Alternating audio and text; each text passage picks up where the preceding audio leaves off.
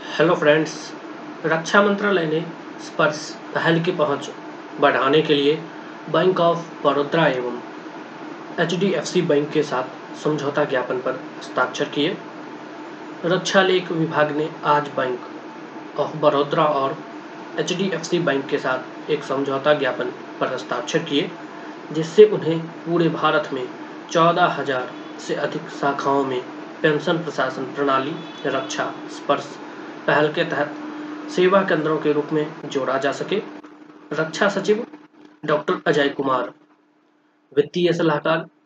रक्षा सेवाएँ, श्रीमती रसिका चौबे और रक्षा लेखा महानियंत्रक। C G D A, Shri Avinash Dikshit की उपस्थिति में रक्षा लेखा नियंत्रण, C D A pension, P C D A pension Prayagraj और बैंक ऑफ़ बड़ौदा तथा एचडीएफसी बैंक के वरिष्ठ अधिकारियों ने समझौता ज्ञापन पर हस्ताक्षर किए। रक्षा सचिव डॉक्टर अजय कुमार ने कहा कि सितंबर 2022 के अंत तक कुल 32 लाख रक्षा पेंशनरों में से, रक्षा पेंशनरों में से 27 लाख पेंशन भोगियों को स्पर्श पर लाने का लक्ष्य है और शेष पेंशन भोगियों को जल्द से जल्द स्पर्श में लाया जाएगा। उन्होंने कहा कि पेंशन निपटान में औसत समय काफ़ी कम होकर करीब 16 दिन रह गया है। एमओयू बैंक ऑफ़ बड़ौदा की 7,900 से अधिक शाखाओं और एचडीएफसी बैंक की 6,300 शाखाओं को सेवा केंद्रों के रूप में जोड़ देगा ताकि पेंशन भोगियों को लास्ट माइल कनेक्टिविटी प्रदान की जा सके। विशेष रूप से जो देश के दूर दराज के क्षेत्रों में रहते हैं और जिनके पास स्पर्श में लॉग ऑन करने के लिए तकनीकी साधन नहीं है, इन पेंशन भोगियों के लिए सेवा केंद्र स्पर्श हेतु एक इंटरफेस बन जाएँगे और पेंशन भोगियों को प्रोफ़ाइल अपडेट अनुरोध करने, शिकायत दर्ज करने और निवारण डिजिटल वार्षिक पहचान पेंशन भोगी डेटा सत्यापन या उनकी मानसिक पेंशन के बारे में विस्तृत जानकारी प्राप्त करने के लिए एक प्रभावी माध्यम प्रदान करेंगे। ये केंद्र एक से अधिक डीएडी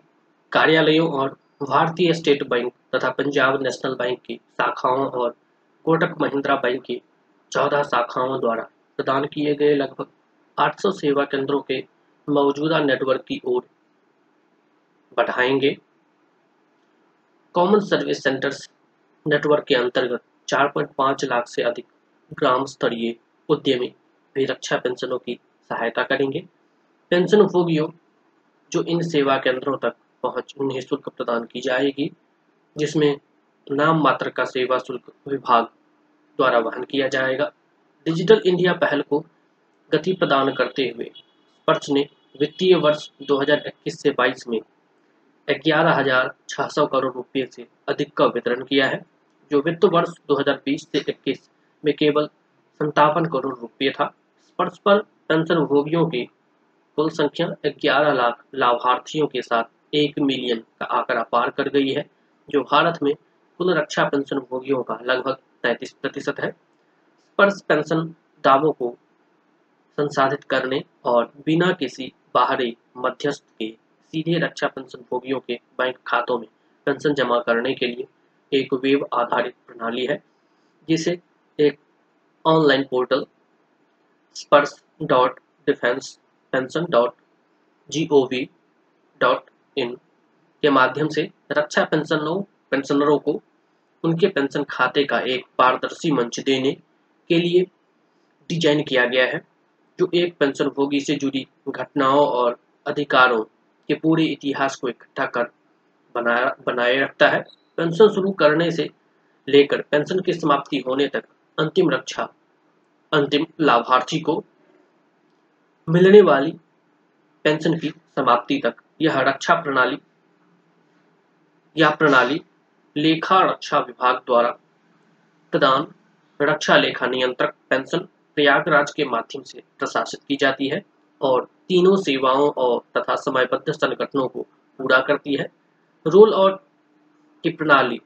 शुरू में नए सेवानिवृत्त लोगों के लिए है और बाद में मौजूदा पेंशन, रक्षा पेंशनर भोगियों को कवर करने के लिए विस्तारित की जा रही है।